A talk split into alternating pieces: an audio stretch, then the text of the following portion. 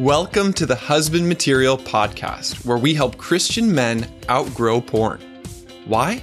So you can change your brain, heal your heart, and save your relationship. My name is Drew Boa, and I'm here to show you how. Let's go. Hey man, today's interview with Sam Black was all about porn in the church. What exactly is going on? Why is it so hard for churches to offer hope and healing to people? And how can we take steps to make our communities more safe? How can we bravely embrace the opportunity here for all of us to heal and grow? Enjoy the episode. Hey, welcome to Husband Material. Today I am hanging out with Sam Black, Director of Recovery Education at Covenant Eyes and author of this great book, The Healing Church What Churches Get Wrong About Pornography and How to Fix It. Welcome, Sam. Hey, Drew. What it's such an honor to be here with you. I'm just looking forward to our conversation together. Yeah, same here. As we start talking about the problem of porn in the church, could you share some of the statistics that you've gathered? Like, how many Christians are struggling with this? What are the stats? Right. We know about two thirds of men in the church, so they have an ongoing struggle. But what does that look like? About 37% of men in the church say they're watching pornography multiple times a week of all ages. About 36% of men 18 to 30 say they're watching daily. So that is that is impactful on your local church. And when we really dive in a little deeper, it's very easy to think about that adult that suddenly they're confronted by temptation, right? And they're carried away. And we're missing how this has been often a, a long struggle that began in childhood. We know that average age for kids to be exposed to pornography is somewhere between the ages of 8 and 12, depending on which survey or study you're looking at. And that teenagers are among the most prolific users. So when we look at the, the greater church, every ministry within the local church is being undermined by pornography, whether we're talking about children's ministries or teen ministries or adult ministries or marriage ministries, even senior ministries, right? Um, the number of events that I've been to, men's ministry events, and had men in their 70s and 80s coming to me and saying, I've never told anybody this. This has been my lifelong struggle. And I don't know how to get out. And even in my, you know, I, I remember a man coming to me and just sort of ashen gray. He's just appearance because he was just so downcast and he come to our table and he's talking about hey i'm, I'm in my 70s my wife has just discovered my long battle with pornography. And i don't know if she's going to be there when i get home. Right? I feel like i've embarrassed my my kids and my family and uh, my grandchildren and you know it just kind of blossomed from there. Every all of his fears were like permeating every part of him. And with some pointed direction how to get some support how to find a safe place and a safe process to begin entering toward healing and life change. I remember coming back about six months later to a different location in the same state. And he comes to my table and he's aglow. and he's gotten to experience the beginnings of that journey, right? And he's learned to get some sobriety and freedom in his life. And he's so excited about it. He says, Sam, I want you to know that not only is the, what you offered was so helpful that I brought 11 guys with me here today. you know, let's go. Right. So that's that's what this journey is all about. Having had that spiritual awakening, we can't help but give away what we've received. And so though the, the statistics are gloomy, there is hope. And what I found in writing The Healing Church, what churches get wrong about pornography and how to fix it, is when we press in, when we don't get overwhelmed by the stats and the worries and everything else that how we can possibly address this in our local congregation, those churches that press in find this amazing opportunity for deep discipleship. Mm-hmm. And and those people are going on fire for their local congregation. They're excited. They are flipping the stats in that local church. Yeah, when we talk about what a big problem this is, it can become discouraging. However, when I consider some of these stats, I see an incredible opportunity. Yeah, we we must not be overwhelmed. We we there is so much healing yeah. that God has in store for us. Amen. And it's on the other side of just a few simple things that we can do to make our churches more receptive, more supportive, and more protective. So, if we know that pornography is such a widespread problem in the church, and we have this amazing opportunity to do ministry and have healing unleashed, why do so few churches address this issue? Only about 7% of churches are doing anything at all, right? I think, again, we underestimate how much impact pornography is having on our all, all the ministries within our local church. And what I found in Christian studies and secular studies was there's a direct correlation between pornography use and prayer life, scripture reading, church attendance, which equates to giving within the church and supporting your local church, serving in your local church. There was a direct correlation between pornography use and how close I felt to God. The University of Oklahoma did a study and found that there was a direct correlation between how much pornography was being used and whether someone would serve in the church on a committee or in volunteer role over the next six years. Now, keep in mind that I also found that I was uh, as I was writing the Healing Church and doing these interviews, I came across many, many stories of people who were who wanted to follow Christ, who weren't finding a safe place and safe process in their church to find healing. And so they were flipping between perfectionism and shame. And they would act out in shame and feel the, you know, that as Jim Cress loves to say, self-hatred at my expense. And that shame could be so debilitating for their faith and all. I'm never going to live up to this. God's I promised you, I've promised others, I've promised myself, I'd never go back here. And yet I'm here again. And after wallowing that shame for a while, then they'll flip the switch and say, they'll flip the coin, I should say, and we're to, I'm to try harder. I'm to do better. And I'm going to do all these things. And here's my scripture reading plan and my prayer plan and how I'm going to serve my church, how I'm going to serve my wife, and how I'm going to serve my kids and my family and my community. But that perfectionism can only last for so long, and they flip right back into acting out in shame. And that becomes this revolving thing. So we can do better than allowing Satan to use this tool to pull people away from the faith or allowing them to become less effective in this cycle of acting out in perfectionism that eventually leads to a lot of other issues, right? we can do better than that. And this isn't like reinventing the wheel. we don't we don't have to come in and go, I don't really know what we do. I guess we'll just start from square one and we'll begin trying to do something. No, this has been done very well in numerous churches. And what I found in in in visiting those churches was those churches that were doing this work well, pastors were saying, listen, Sam, you gotta you gotta understand this. I don't do more work less now. I do less because when we created safe environments for people to address the wounds and their issues in their life, with address the strongholds in their life, that deep discipleship, that life change, that heart change, that mind, body, spirit change allowed them to not to really find wholeness in Christ. And they can't help but want to give that wholeness away. They're more uh, perceptive, they're more honest, they're more vulnerable, they're more passionate, they're more caring for others. They're willing, they're willing to practice James 5:16 with others. They're ready to go. And so those pastors are saying, hey, those people are saying, hey, I'll volunteer for that pastor. Oh, you need someone to disciple that person. I, I'll, do, I'll walk with them on that. You know, they've got the volunteers to do the work in the church that they want to do. I want to pause there. That seems to address one of the biggest lies that I have believed and that I know so many other ministry leaders have believed.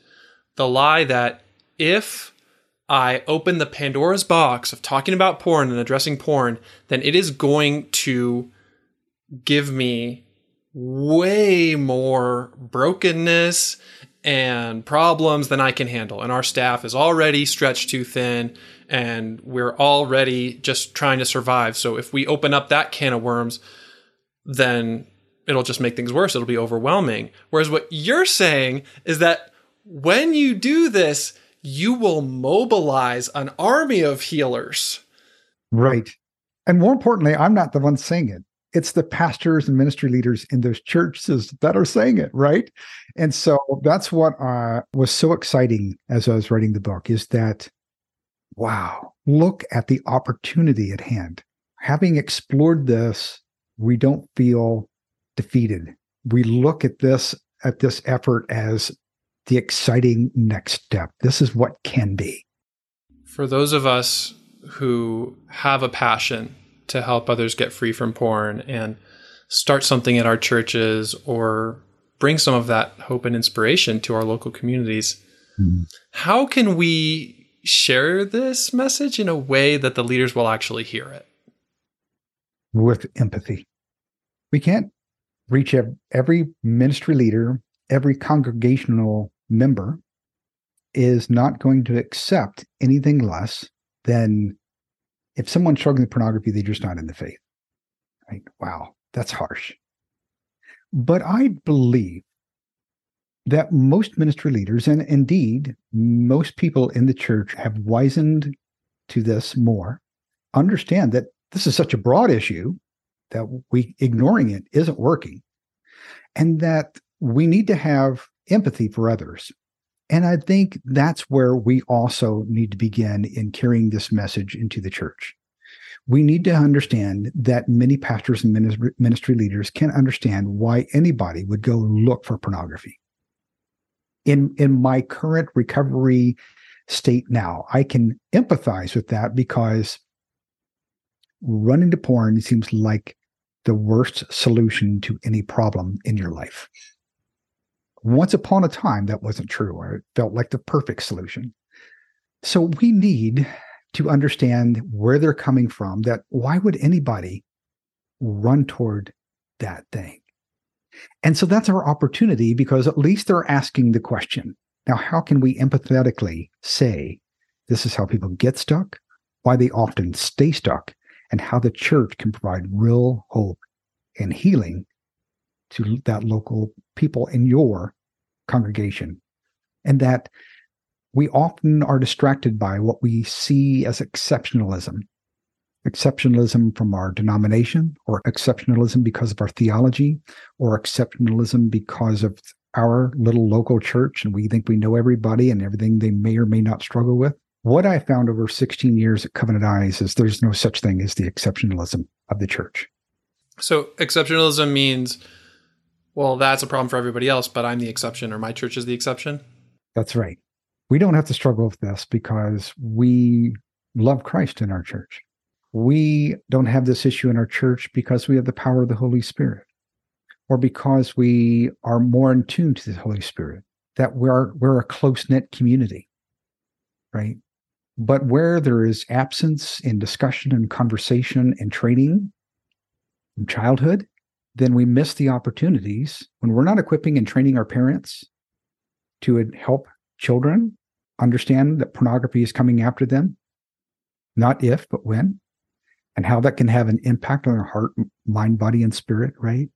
How that, how our teenagers, well, we don't want to discuss that with our kids because they get it gets weird and we get embarrassed and then the whole conversation comes to a stop because we've never practiced this or learned how to do this well we can do all these things within the local church body to help equip parents to prepare their kids we can also uh, as we are helping men and women escape from this and other issues and struggles in their life to learn greater wholeness in christ to be able to not have to anesthetize their emotions and regulate their moods with pornography or food or drugs or alcohol or anger or rage or any number of things? How can we press into those kinds of things? Because, yes, indeed, it takes longer than 20 minutes on a Sunday morning to address these issues.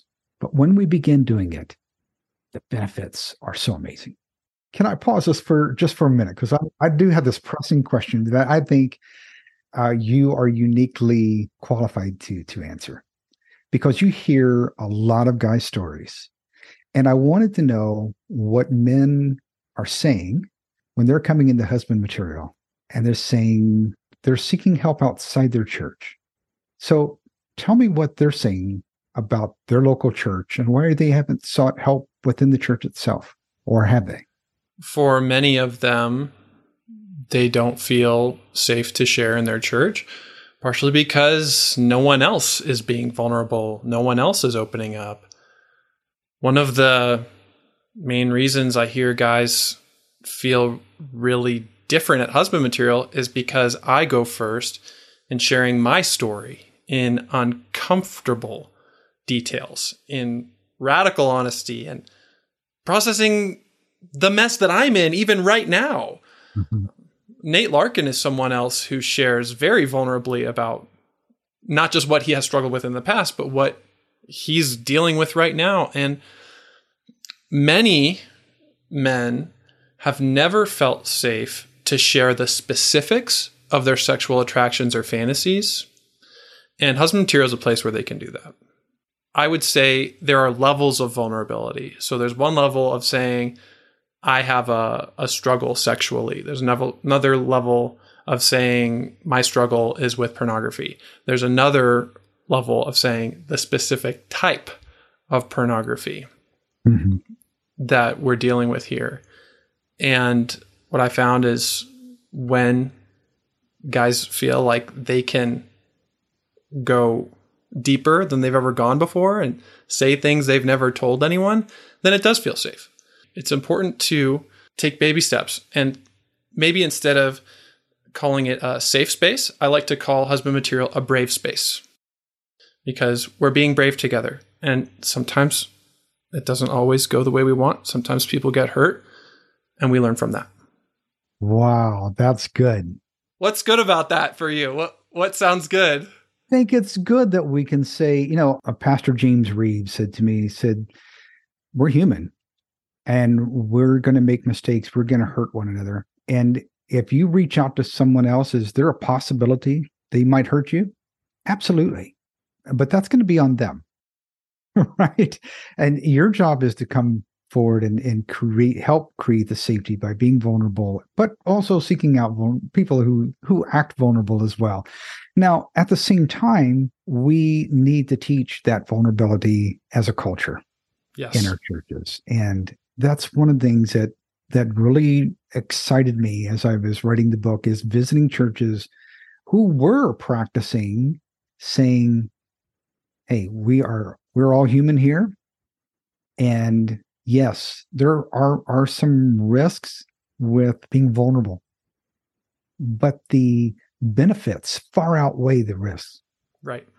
And that we are committed as a church body to create places of safety uh, whether that's in a smaller group, a dedicated group. But it takes a lot of effort and culture to create that. And churches who are intentional about their culture have been able to accomplish that kind of safety on a broad scale from churches that are small with 100 200 300 people attending to tens of thousands attending right so uh, we often like to think that, well, I can't create that kind of safety in my large church or my small church because we've got all these parameters around us that say, oh, well, see, they got all those resources that we don't have in our small church. And the, the big church looks at them goes, oh, we're just so huge. How do we create that kind of safety? And what's been so amazing is to see both kinds of churches really institute that well. The amount of effort and, well, attention over time to create a culture where that was possible.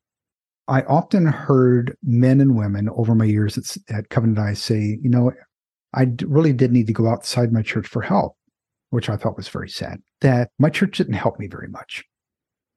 And that's probably among the biggest reasons that I wrote The Healing Church was both parents and adults who were saying the church is where I really should be finding this help, um, but I'm going elsewhere. And so the Healing Church is, is intended to be a primer, to be to really help ministry leaders begin addressing this issue well. Sam, we're talking about how to create a safe place, which is one thing for church attenders. What about for leaders? What about for pastors? How do you create a safe place where they cannot be kicked out but restored? You know, this is a is a tough question because we have a habit of shooting our wounded and that's not very effective. And I think it comes down to we miss how people get stuck in the first place, how that early exposure, the ongoing use and repetition in childhood or teen years, there's often some trauma or pain, and those three coalesce to really trap someone into their pornography use or this uh, escape route that is thought of when they become overwhelmed and angry or fearful or frustrated or their anxiety is through the roof. And let's face it, pastors, missionaries, ministry leaders are often under great amount of stress, financial stress, all these expectations from people, the time and commitment that they're called at all strange hours of the day and night that they have marriages too and kids and all these other things that cause us stress who are not in ministry. And I mean, come on. For missionaries, they're often in a different country, different culture, different uh, language. They're far from support systems. Uh, when pastors and ministry leaders move to a different church or in a different state, they run into all these kinds of issues and struggles, right? And when we haven't really tended to our wounds and our hurts and our pains in our life, we really haven't addressed why pornography has a, is seductive to us in the first place. Now I get it. We can say, "Oh well, we're just we lust, we have sexual desire." But you know, I have found that sexual desire isn't really the main reason people get stuck in pornography. They are often just trying to run, hide, escape, whatever fleeting moments for that escapism. To deal with whatever their um, triggers that have come their way they're they're coping with pornography. In the recovery process i it just became fascinating to me to go to simply out of curiosity ask man i'm i am really been i'm struggling right now. Why? Why am i struggling to ask such a simple question, right? And you go, oh, well, you're just struggling with lust. It wasn't. I would go, oh, wait, uh, that conversation that I had with that other person was really tense. I'm, I've got some anxiety over that, or I felt some lack of self worth after that, or I, I felt like some anger toward that. Once I named that emotion, I could reach out to my ally, I could reach out to a friend, or I could simply just in identifying it, itself took all the energy out of that desire, out of the struggle. And I could surrender to that to Christ. And that's what we're often missing. It's not like recovery from porn is separate from our spiritual development and our life with God. The two are intimately intertwined. Mm. And what a gift it would be if our churches were places where we could bring those two worlds together. Indeed. Sam, you talk about how the church is God's plan A. How do other organizations like Husband Material or Covenant Eyes fit in? We are part of the church, right? We are part of the church. I mean, there's no getting around that. But we're also providing tools and support that maybe the local church, especially, not only can mimic, but maybe we can provide a concentrated effort on as well, right? Some specialized help the local church can provide hey, it is okay for you to see a counselor and begin having a good conversation. It's great that you may come in a group or go to retreat with husband material. That uh, our church cannot develop accountability software for phones, tablets, and computers, etc., and help you connect with an ally and they receive a feed. That just a reminder that helps you think, how am I using my device? I've committed this device that I'm going to use it in a specific way in my recovery. And I'm going to talk about why I'm using my device. They can't necessarily do all that. But man, they can create the foundational principles where, hey, it is okay to ask for help. And in between uh, your viewing uh, or that you're you talk to your ally, well, now you can come to your study at or group at your local church. Man, I just had this great retreat at Husband Material and now I get to give all the more back to the men in my church because of what I've discovered. And maybe as a pastor just now getting started with the idea behind this, well, who can I turn to? How can I get some help? How what could I do for? No, I don't have uh, anything set in place, but can I take a small step? And the answer is yes, you can. there's a great resource from Covenant Eyes called Victory by Covenant Eyes. It provides more than 20 something courses, heading toward 30 courses right now, uh, aimed at helping men and women understand how did I get here? Why do I seem to stay stuck? And how can I take my first steps toward freedom? And it's free. Or maybe they're saying, listen, I know this group called Husband Material or Samson Society or Pure Desire or Be Broken. And these ministries can help you and and I'll walk along with you in the material. Or this is where you can get into a group. The local church can provide supporting resources to help people take that journey. Now, that initial investment, I believe, will be worth it. Because when that person, that one person, goes through a life change and real process and not just window dressing, then they come out truly discipled.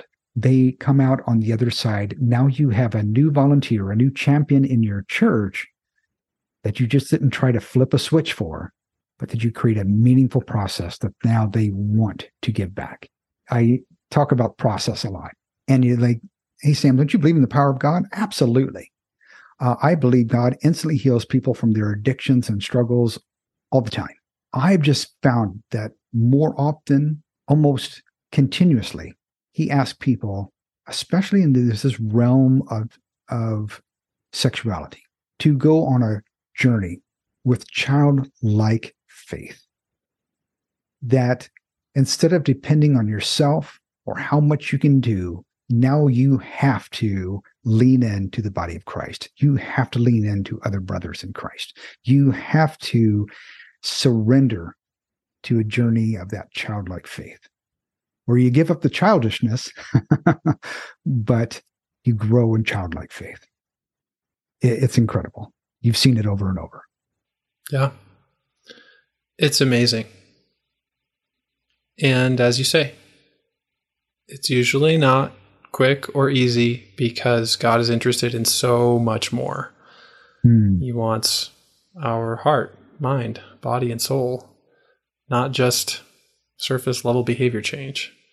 And what I found is that the guys who tend to be most passionate about sharing this opportunity for healing with others are typically not the leaders up front, it's the strugglers. It's those who have been in the depths and have come back to find others who are in the same place. And isn't that uh, helpful for pastors and ministry leaders? Because let's face it, I've spoken to many ministry leaders and pastors who've said, you know, I've been through this journey and I have found my restoration. Uh, but coming into my new church or uh, that's hard for me to talk about because this congregation isn't ready for that kind of vulnerability from me yet.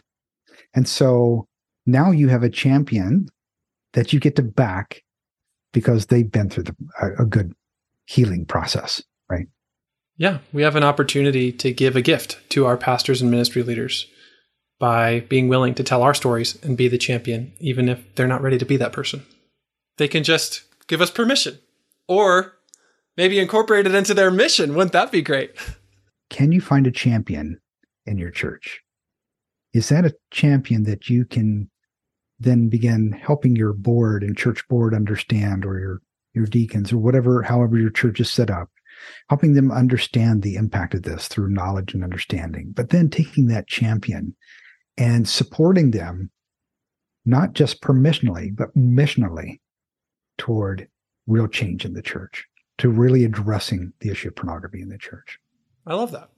Maybe we'll have some future champions listening to this. I know we have some future champions right now that are listening to this and champions right now who are listening to this. And you need to go to your pastor uh, and your ministry leaders and say, listen, uh, I want to raise my hand. I want to step forward. I've I've had the spiritual awakening, and maybe I didn't feel I could do this before, but I can't be, be silent any longer and I want to help in my local church. I love that so much. Sam, what is your favorite thing about freedom from porn? That is such a great and broad question, though, right? Because early on, it was just the relief that I just I didn't look at porn this week. Or this month or hey, this year, look at this. I've got this thing behind, you know, these things are behind me and years go by and it feels good. This is much better. I like this much better than the shame and the pain and and oh man, I was feeling tempted today. And if I go there, what am I going to feel? How is that going to how is that going to impact my my relationship with Christ, my relationship with my wife, my relationship with my family, my church, my community, myself, right? How am I, how is that going to feel? And so the cost would just stop being of any value. Now, that was wonderful to get sobriety, but the greater depth of wholeness, of self reflection, of why am I feeling what I'm feeling? Why am I thinking what I'm thinking? And then I discovered, oh, well, I've got this thing I need to think about, and this thing I need to get victory over, and this struggle I need to really be thinking about. And so the healing process is just keep keeps going. Part of that healing process has been forgiveness. Little by little, I continually find things, oh, I need to let that go. I need to give that in forgiveness. So it all adds up to this greater wholeness. It just so happened that the journey away from pornography gave me these other opportunities. I resonate with that what started as a journey out of pornography became a journey into wholeness and so much healing that I didn't know I needed. Right? Yeah. So, thank you, God, for leading us on that journey. Thank you, Sam, for your book, for your voice, and for your heart. Guys, if you want to get a copy of The Healing Church, go down to the link in the show notes or go to thehealingchurch.com. And just before we forget, if you go to thehealingchurch.com, you can download the introduction and the first chapter. I'd love for you to have it. Awesome. And we'll put the link to that in the show notes. Then you can buy the book wherever you normally buy books online. And always remember, you are God's beloved Son. In you, He is well pleased.